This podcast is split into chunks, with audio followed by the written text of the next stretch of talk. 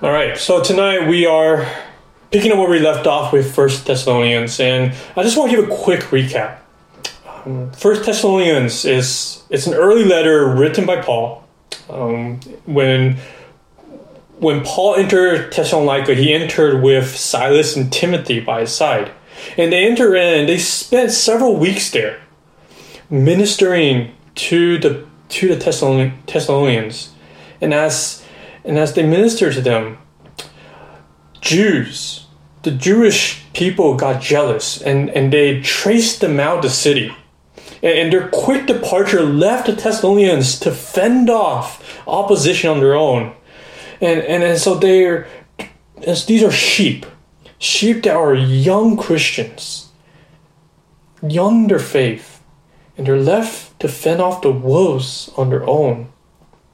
And because of that, these three ministers, as they ran off, they were so worried, they were so filled with uncertainty about what's going to happen with these Thessalonian Christians that they decided to send Timothy back to check up on the church. And it's, it's on that report that Timothy gives to Paul later on, after Timothy went back to Thessalonica. It was that report, Timothy gave such positive news, good news about the Thessalonians' faith, how they were standing firm in their faith and they were maturing. And, this caused Paul to write this letter, to write First Thessalonians. And, what we have it in, our hands, in our Bibles, is a pastoral letter. It's one written with tender care and love. Paul, Paul spends, you know, first three chapters just affirming the Thessalonians' faith and affirming his love for them. And most of all, Paul continues to thank God. Thank God for his protection, his faithfulness to the Thessalonians to keep them strong in their faith. And what we're going to look at tonight in our passage, is we're going, we're going to look into Paul's heart. We're going to get an inside look into his heart, and we're, we're going to see how he's truly a spiritual parent to this church the separation between him and the Thessalonians, it, it created this, this canyon between them. And his heart ached and burdened for the Thessalonians. In 1 Thessalonians chapter 2, verse 17 to chapter 3, verse 5, we are going to look at two particular burdens upon Paul's heart. This and it's these burdens that continue to gnaw at him, grow in him during this time of separation. And these burdens demonstrate his shepherd's heart, his tender care, and his deep love for the church.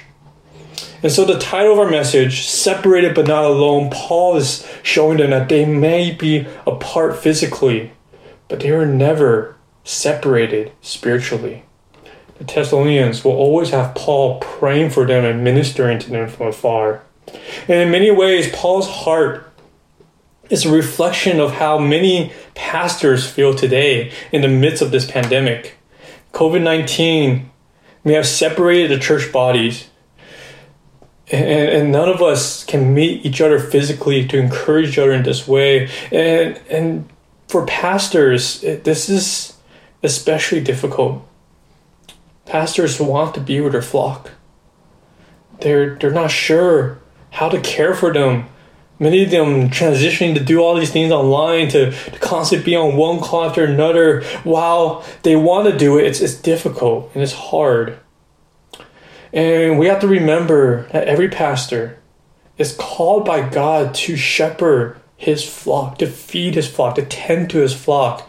And it's, it's a conviction that's placed upon their hearts that this is not just a job, this is a calling by God. And yet, what we will see here in our passage tonight is, is not just the heart of a pastor, but it's a heart that all believers should have for one another. It's, it's a heart that demonstrates the church's love for one another. It's a love that unites the body together. And so, yes, pastors, Paul is speaking from a pastor's heart, from a shepherd's heart, and, and pastors play an important role in your life. But we also see that it is the ultimate joy for the pastor when you respond in the same faith, in the same love for one another. And we will see that these two burdens that Paul has are two burdens we should have for each other. So let's go ahead and read the passage first. 1 Thessalonians chapter 2 verse 17. I'm reading from the ESV. This is God's word. But since we were torn away from you, brothers, for a short time, in person, not in heart, we endeavored the more eagerly and with great desire to see you face to face, because we wanted to come to you. I, Paul, again and again, but Satan hindered us. For what is our hope or joy or crown of boasting before our Lord Jesus at his coming? Is it not you? For you are our glory and joy. Therefore, when we could bear it no longer, we were willing to be left behind at Athens alone, and we sent Timothy, our brother and God's co worker in the gospel of Christ, to establish and exhort you in your faith, that no one be moved by these afflictions. For you yourselves know that we are destined for this. For when we were with you, we kept telling you beforehand that we were to suffer affliction, just as it has come to pass, and just as you know. For this reason, when I could bear it no longer, I sent to learn about your faith, for fear that somehow the tempter had tempted you, and our labor would be in vain. The first burden that we'll look at would be Paul's desire for the Thessalonians' presence. We see that here in, in chapter 2, verse 17 20, that Paul here wants to be physically present with the church. He wants to be here with the Thessalonians. He wants to greet them face to face. And, this, and he says here that he has been torn away for a short time. We see here in the circumstances that the circumstance that that that overlays this letter, this this passage, is that there's this separation, a physical separation between Paul and the church. And, and this this happens kind of throughout scripture. I mean, the reason why we have epistles, letters written by these apostles, by these men of God, the reason why these biblical authors are writing these letters is because they're separated from their flock. And they're, they're writing these letters in hopes to encourage them. But in these letters, we get little nuggets little nuggets of, of their heart longing for more than just writing to them. They want to be with them. For instance, in Romans, Paul writes a letter to the Roman church, never once meeting them in person. But as he writes to them, he writes, and in there in chapter 15, verse 24, he says, I hope to see you in passing as I go to Spain and to be helped on my journey there by you. Paul here is saying to the Roman church, I I want to meet you guys.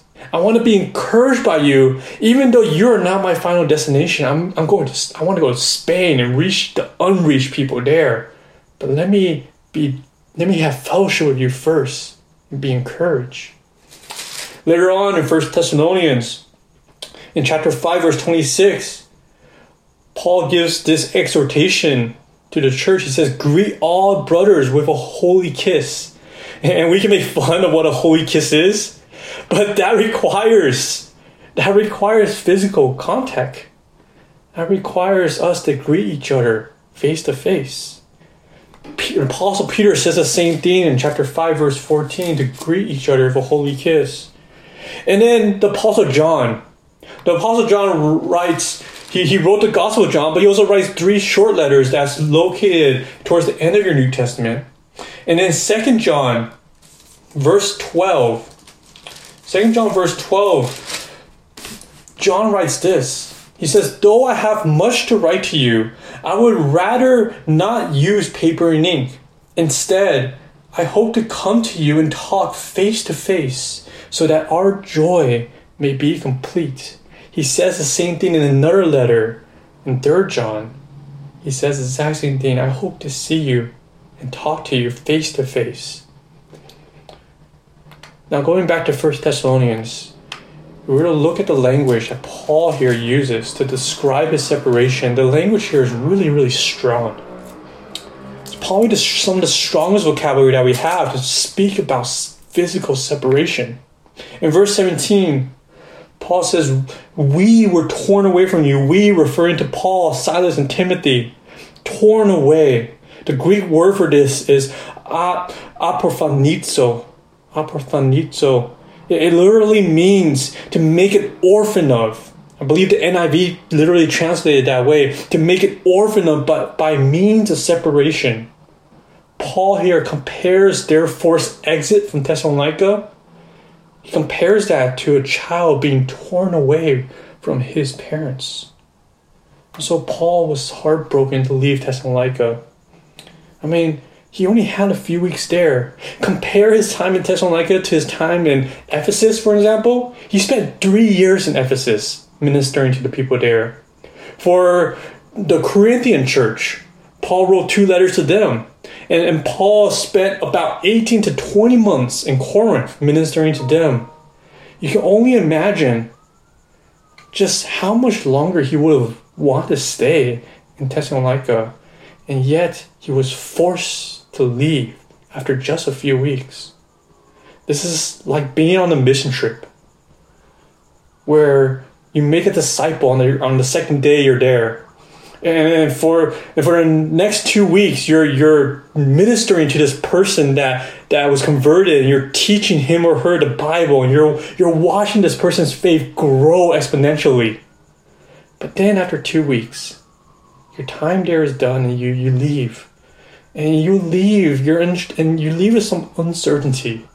Unsure if this one disciple is fully equipped for the trials that he or she's going to face in their walks with Christ. It's, it's no wonder why, for short term trips, we tend to go back to the same place over and over again. We want to, because as we go back, we, we hope and pray to see that same person we've ministered to, because that tells us that they remained faithful. That here is what Paul's hoping for. And Paul here wants to go back. He tries to go back. Verse 18, we see that he's trying again and again himself, just going back to see the, Thessalon- the Thessalonians again. But there is someone stopping him Satan. Here we see the threat. Satan is hindering hindering them from returning back to Thessalonica. The word here translated for, for hinder, it's, it's, it's a military term. It's often used to, to talk about soldiers stopping an advancing army. And so these soldiers will set up roadblocks, they'll dig ditches, and they'll put up barricades in order to stop and hinder a, a threat that's coming to your city. And so Satan here is trying to hinder the progress of the gospel. And we have to remember in reading this that there is a force in this world, a spiritual force, that's trying to stop the church from fulfilling the Great Commission. Satan and his legion of demons, they're roaming about. They're doing whatever they can to stop the advancement of the gospel. And we, the church, are under their attack. Now, when we read this passage, we have to be slightly careful. Paul here does not specify how Satan is stopping him, and I don't think it's right for us then to really venture towards okay, how exactly does Satan stop us? In other words, we cannot take this verse and start applying it to you know all these things that's happening in our lives. Like, you know, if you happen to wake up late one Sunday morning, you end up going to you end up missing service you cannot blame Satan for oversleeping your alarm clock. Paul here does not specify how Satan is stopping him because that is not the point of what Paul is trying to make here. Paul just wants the Thessalonians to know that he indeed tried to return. He tried. He, he didn't just get booted out of Thessalonica and moved on to the next city. He, he, he wanted to go back. He may have left them physically, but his heart was still with them spiritually.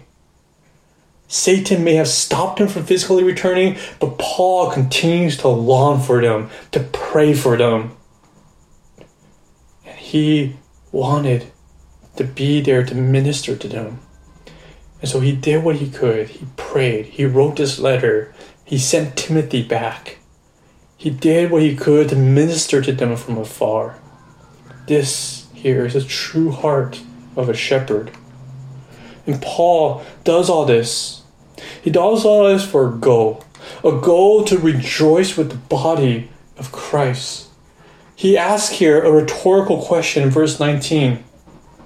He, he, he asks, For what is our hope or joy or crown of boasting before our Lord Jesus at his coming? Now, we, we read this question, we, we, can, we immediately think the answer should be God, should be Christ. We think, yeah, God is our hope. God is our joy. He's the one who satisfies us. We should be boasting in the Lord. But the answer that Paul gives is surprising. Paul says it's the Thessalonians who are his hope, joy, and crown of boasting. Again, we, we have to let context help us understand what Paul means here. You see, Paul, Paul's not replacing God with the Thessalonians. We have to first notice that this entire question is placed in the context of the future, the future of the coming Christ. Paul is speaking about his hope and joy before Christ at his coming. And so the coming of Jesus Christ here refers to his second coming, the time when he will return back to earth to establish the kingdom of God and exert his authority over all things. Paul here speaks consistently about the coming of Christ. In fact, that's a that's one of the major themes of First Thessalonians. And, and it is, it's in that light of understanding our future that helps provide context for who we are to be presently. Eschatology, the study of end times. It's, it helps provide the context and motivation of how believers ought to live today. You, you can you can see it somewhat in a way um, someone like say dating and marriage. When when you when you date, the way you date will be very indicative of how you view marriage in the future. How you understand marriage provides perspective for how you apply that into your dating relationship today, and even for how you are to live singly today. You see here this language that Paul here uses. He's, he's thinking about the future and he's and he's looking at the he's looking at the Thessalonians. He's thinking about the Thessalonians. He's saying, "You are my joy. You are my glory." Paul. Paul speaks about the people he ministered to this way um, in, in different spots in Scripture. Thessalonians are not his only pride and joy. For instance, in Second Corinthians, in Second Corinthians chapter 1, Paul writes this 2 Corinthians chapter 1, verse 14. Paul says this in Corinthians, just as you did, just as you did partially understand this, that on the day of our Lord Jesus, you will boast of us as we will boast of you. And perhaps the best place to really understand what Paul is talking about here is found Philippians. Philippians chapter 1, verse 21, we have the well known verse For me to live is Christ, and to die is gain. Then he goes on to explain what he means by to live as Christ. If you have your Bibles turned there, Philippians chapter 1, verse 24.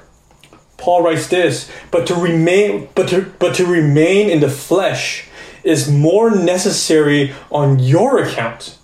Convinced of this, I know that I will remain and continue with you all for your progress and joy in the faith, so that in me you may have ample cause to glory in Christ Jesus because of my coming to you again. We see here that as long as we live here on this earth, we have a mission to make disciples and to bring people to worship Christ as Lord. This is the purpose of Paul's life. This is the purpose of your life. No believer is exempt from the Great Commission here. And so imagine then the great joy and bliss you will receive when you reach heaven and you come before Jesus Christ, and by your side, you see the fruits of your labor. You see that person you minister to worshiping with you. You see that person you converted on the mission trip and you spent two weeks with there with you at the end. And you know your labor was not in vain. Imagine how much pride will swell up in you, not because you saved them, but because Jesus Christ rewarded your labor by saving them. How much more worship will you give God when you see that? And this here gives us the eternal perspective for how we out look at ministry.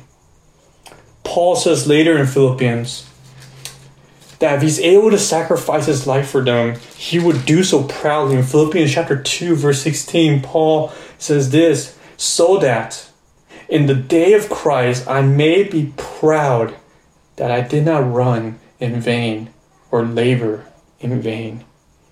In the same way, Paul looks upon the Thessalonians. And though Paul cannot be with them right now, they are still his source of joy, hope, and pride. And he cannot wait to see them face to face in heaven before the Lord Jesus my friends, IT, and, and friends and guests who, who may be on this Zoom call, the pastoral staff at this church, Hanley, myself, we all feel the same way for you in these days. We long to be with you, and though the circumstances do not allow us to do so, we constantly pray for you. And then, but it's in the midst of these trials we, we don't lose hope The pastoral staff has continued to look forward to a day when we're all when we can all see each other again. And I'm sure you do too. That you we all together as one body long to be together again, especially when church reopens. But we don't look forward to just this one day. We look forward to a day in heaven when we're able to worship Christ free of sin together for all eternity. Because for us pastors, when we see that you're there with us in heaven, we know that our labor has not been in vain, that you have remained faithful to the end, and that we can all then live together in eternity in the worship of our Lord. What is then your crown of boasting? What do you look for you minister to your own brothers and sister, what is your eternal perspective in your ministry?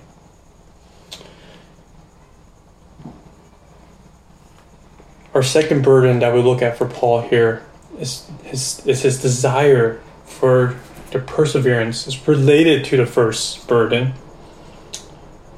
And we see here in chapter 3, verses 1 through 5, that Paul though Paul could not return to Thessalonica himself, he did send Timothy back. And he did this because of the context that they're in. And that context is that Paul and the church were facing affliction. He wanted to make sure that the faith of the Thessalonians remained strong in the midst of opposition. Paul knew that when the Jews when the Jewish people drove them out of Thessalonica, the Jewish people weren't going to stop there they were going to persecute the remaining believers in the city. So Paul here, Paul here knew this. And he knew this even before he left. Right? It says here, right, in verse in verse 4, he says, When we were with you, we kept telling you beforehand that we were to suffer affliction just as they come to pass, and just as you know, in the same way that affliction has now come upon them. See, suffering suffering comes upon the church constantly. Suffering comes upon the church constantly, and we have to remember that we as Christians, we, we should be no strangers to afflictions. The church has always been persecuted since its birth. Jesus said we will suffer on his account. To follow Jesus Christ is to follow a road of suffering. Paul understood this completely. In his letter to Timothy, 2 Timothy chapter 3 verse 12, Paul tells this to Timothy. Indeed, all who desire to live a godly life in Christ Jesus will be persecuted. In Luke 14, Jesus Christ himself tells us that we must count the cost of discipleship. That following Christ will cost you everything. This is no small matter of faith. Your comforts, your security, all of it will be tried. When the, when the, when the disciple Peter was was looking at Jesus and he, and he, was responding to what happened between the rich young ruler and Jesus. He says in Luke 18, verse 28, See, Lord, we have left our homes and followed you. These disciples knew they left everything, including the comforts of their own home, in order to follow Christ. And in the same way, all who proclaim Jesus as their Lord and Savior must understand that suffering will come. Paul warned the Thessalonians of this. He warned them, even though he was there for a few weeks. He imagined being early in your conversion that you just found Christ and you're full of joy, and then your disciple comes along and tells you, hey, by the way, the road is just going to get harder. But see, that's the kind of truth we need to tell. We need to tell our disciples that this road is not easy, that indeed you will be tried in situations like the one we're facing now, when we're, where the church is split apart, we this should, it should not surprise us. The church has always been has been not always, but the church has been scattered before. I mean, even in, in the scriptures, the James brother Jesus, when he wrote his letter to the Jewish Christians, he he addresses to the diaspora. These are Jewish Christians scattered across the land. Peter, Apostle Peter, when he wrote his letters to the Christians, he, he wrote to exile Christians who were exiled far away from their homes. They were scattered far and wide because of persecution. Church history was filled with Christians living under harsh conditions. In England, the Queen Mary, well known for her title as Bloody Mary, named because of all the Christian martyrs that she has caused under her rule. We know in China that the underground church has to hide because of the government oppression of religion. And, and in other, today, in other closed countries like Iraq and North Korea, Christians continue to remain hidden from the public's eye, unable to meet together. And so, what we're facing today what we're facing in our lives right now in this pandemic, even beyond this pandemic, even in the current cultural opposition to religion that we have in America, or the moral battles that we see and face and we read in the news all the time, none of that should discourage us. The church has long survived has long survived all afflictions because of the faithful hand of God. And so instead of worrying about our current condition, physical condition, instead we must look to stand firm in our faith. Because in the midst of trials, in the midst of persecution, in the midst of when our physical lives is being tried over and over again, our battle is not against flesh and blood, but against spiritual enemies. And here again, we see Satan working, using these trials to tempt us, to tempt us to fall away from the faith. This is ultimately what Paul's worried about. You see, in the midst of physical affliction, Paul's concerned not just for their physical well being, and, and he does care for their physical well being, but more importantly, he wants to make sure that their spiritual health was intact. And so we read here in chapter 3, verse 5, Paul says, For this reason, this reason of affliction, when I could bear it no longer, I sent to learn about your faith, for fear that somehow the tempter has tempted you, in our labor will be in vain. See, whenever trials come, temptation is never far behind. Consider how trials tend to test you spiritually.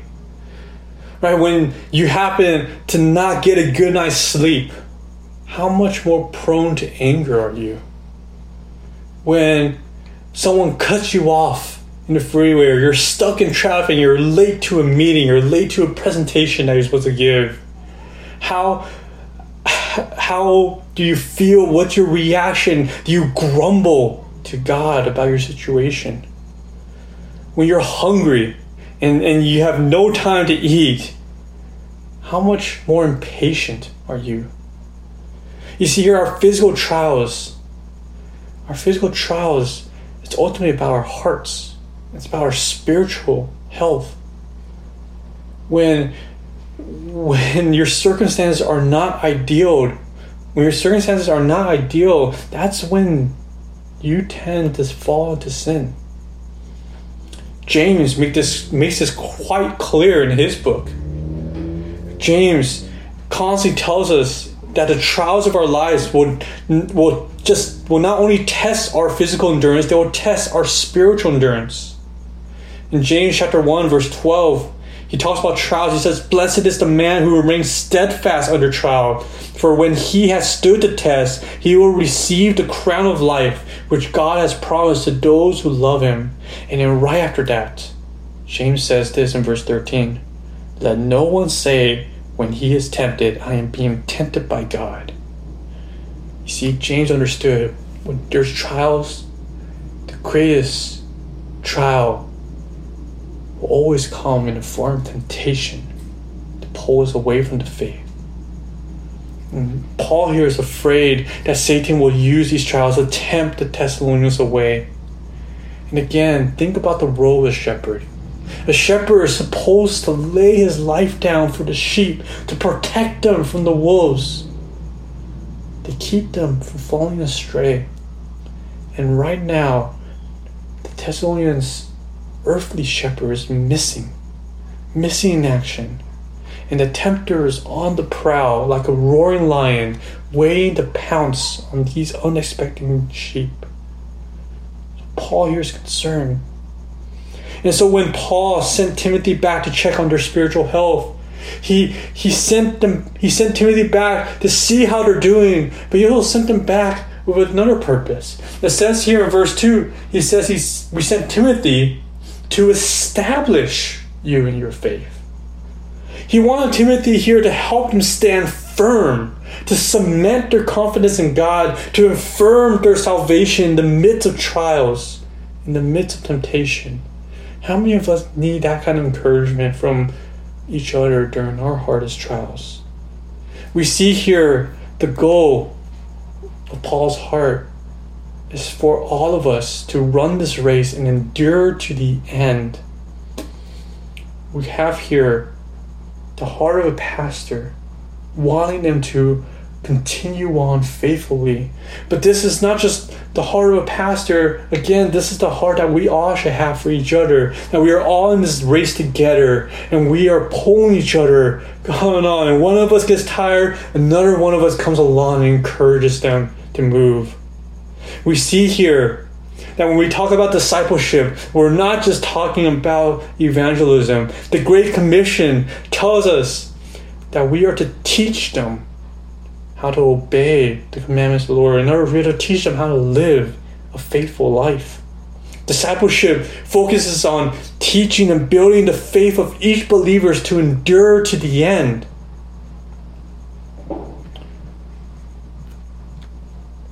During this time, during this time when we are all stuck at home and we're reading the news that people are suffering from this pandemic that's going on, jobs are being lost, people are getting sick, and, and, and people's mental health are suffering. And, and we're dealing with all this. And we sh- and our hearts should break over all this. It's tragic hurts, it's painful. But the greatest and biggest heartbreak is if we come back to church and we find out one of us is no longer walking with us. That one of us have fallen away from the faith because no one was around to help him or her walk with God. That that will be the greatest heartbreak. My friends, how are you doing? What is your spiritual state now? How's your small group doing? How's your discussion group doing? How is that one friend you brought as a guest to IT many months ago doing? See, Paul sent Timothy because he had great concern for the church. But Paul here was also encouraged. We will see in our next passage, which we will preach on next time, that Timothy returned with a positive report, an encouraging report. And, and my friends, as we slowly start to open back up California, and one day church will be open again. When we come back together, we will want to hear a positive report. I I will love to see each one of you guys, but what will make me even more joyful is if I get to hear how you have grown and matured in your faith during this time. I want to see you come back as a more mature Christian. I want to see that you guys stand firm in your faith and grow in your walks with God. And so here then we see how these two burdens of Paul's are connected. He desires for their presence. And if he cannot be united with them in this life, he then awaits for their union in eternity. But in order to reach that point of eternity, we must endure. We must endure and stand firm in the midst of afflictions and temptations. Here, we find how our personal perseverance contributes to our corporate union with one another, how each one of us, it matters. It matters how your brother is doing. It matters to our joy. It matters to our hope. It matters to who we are in the identity of Christ. The big idea for our passage tonight Stand firm and united in your faith in the face of opposition and temptation, under the tender care of your earthly past shepherds. Finally, I want us to constantly, again, point to Christ. Point to Christ, who your pastors, myself, are trying to imitate so you can see Christ because he is the great shepherd. Look to Christ who unites us all together in his name, secures us by his blood. You see, Jesus understands exactly what you are going through. Remember that Jesus was tempted in the harshest conditions. He was alone and hungry in the wilderness when Satan came with him with, with temptation after temptation and Jesus did not fail. He faced trial to trial, and his faith never wavered. And ultimately, Jesus went to the cross. He died and he rose again from the grave for you. And right now, though Jesus may be separated from his bride, he awaits our arrival. What is your hope? What is your joy? What is your crown of boasting? Is it not to be with Christ with the rest of your spiritual family? Let us not neglect to continue to do good during this time. Let us continue to encourage one another and exhort one another to be faithful to the end. For until God calls you home, you have a job to make disciples and help them endure to the end. Let us all do that together as one body, as one family with that, let me go ahead and pray for us and I'll hand it back to Calvin. I do have discussion questions. I'll go ahead and quickly put them up right here. Let's go ahead and pray. Father, we thank you for this time. We will gather together and dig through your word. And we see here in your word how you have provided for us people into our lives to help us in our walks. And, and it's so good, Lord, to know that you do not leave us alone that Father, you constantly bring together believers side by side to encourage one another. And so, and so, Lord, let us not neglect our calling. Let us not neglect the Great Commission. Let us continue to remember that now is the time to make sure we are enduring to the end so that we may be faithful. Lord, thank you. Thank you for everything you have done for us. God, thank you for understanding what we're going through. Thank you for sending Christ to the cross so that we may be saved. Let us then look to you as our joy and also look side by side to see how you make sure our labor is not in vain. Let us worship God together as one body. Be with us, be with us as we go into our breakout rooms and talk through our lives and see how we can encourage one another. Be with us as we continue to exhort one another towards Christ. Pray all this in your name. Amen.